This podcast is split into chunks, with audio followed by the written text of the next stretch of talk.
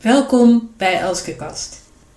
De podcast van Elske Koopman, waarin ik dingen deel met jullie die mij bezighouden. Actualiteit, politiek, goed nieuws, boeken, films, muziek, gedicht, lach van de dag. Het hoeft niet allemaal somber te zijn en zeker niet in deze tijd. Hier ga ik. De actualiteit. De actualiteit, dat zijn de avondklokrellen, zoals ze zijn gaan heten. Het is heel erg wat daar gebeurt. Wat mij vooral raakte was de aanval op buurtpunt Carmijn in Schilderswijk. Dat is een dagbesteding van verstandelijk gehandicapten.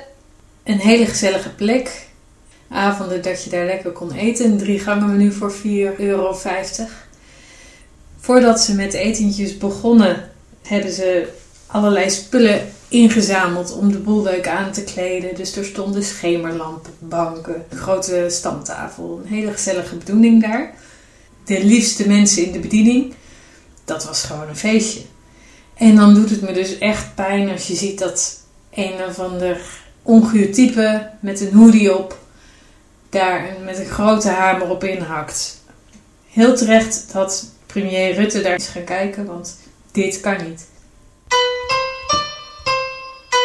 Het politieke circus. Ik ben jarenlang politiek verslaggever geweest. Politiek doet me iets. Het intrigeert me. Het boeit me.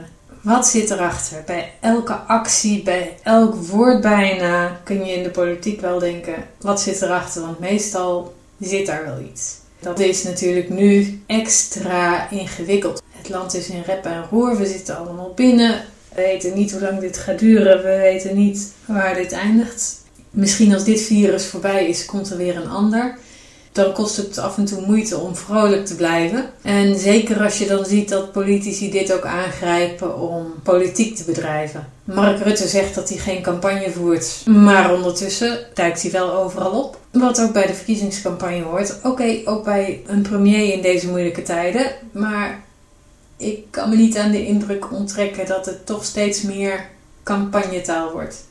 Wopke Hoekstra had gezegd dat hij pas in de laatste twee weken voor de verkiezingen zou gaan beginnen met campagne voeren. Maar hij hield toch een behoorlijk campagnebetoog afgelopen weekend tijdens het CDA-congres.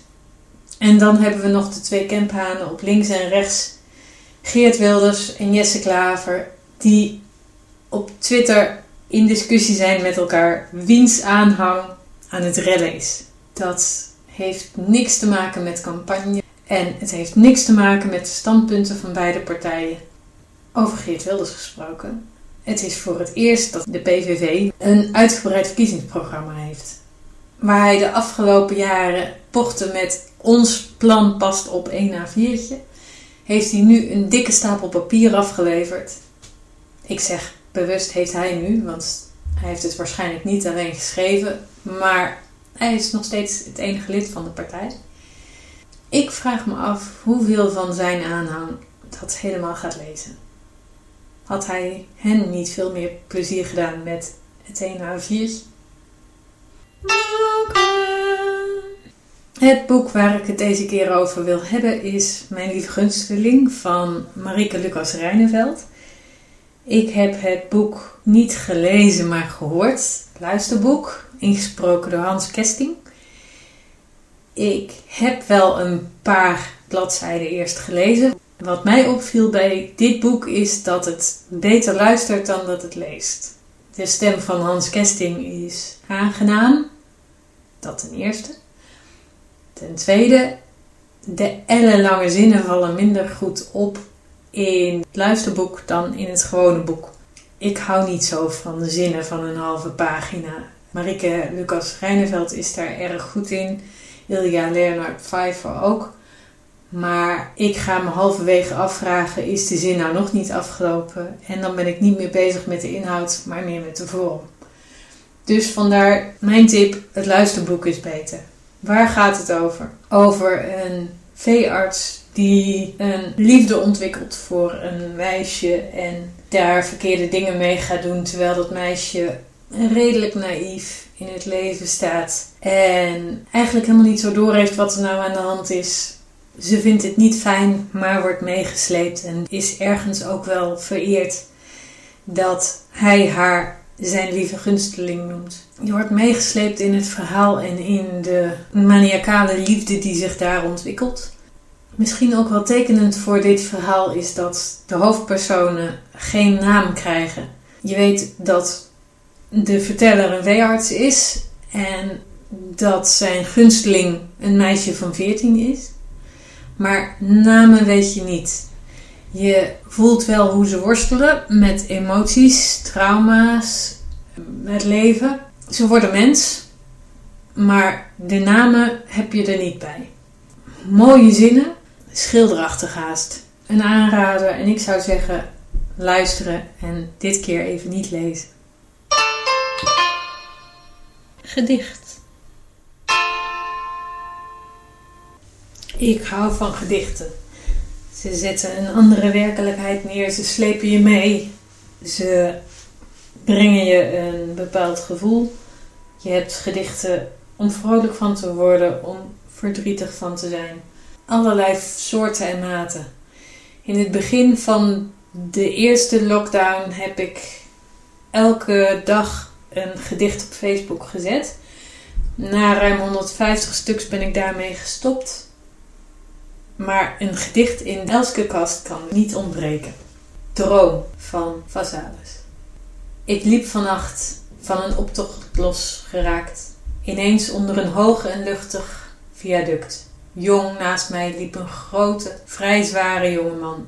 De pijlers werden bomen en het beton werd losgegrond. En ogenblikkelijk stonden we stil. Zijn mond boog zich half open en neer. Ik richtte mijn gezicht omhoog. De zekerheid van kussen en omhelzen was er toen ik wakker werd en is er nog altijd. Goed nieuws. Wat ik net heb vernomen is dat de opnames voor Borgen weer zijn begonnen. Dat is een serie uit Denemarken over een vrouwelijke premier met alle intriges van dien. Er waren al drie seizoenen te zien op Netflix. En seizoen 4 komt er dus aan. Pas volgend jaar op Netflix. Maar dit is goed nieuws wat mij betreft. De lach van de dag.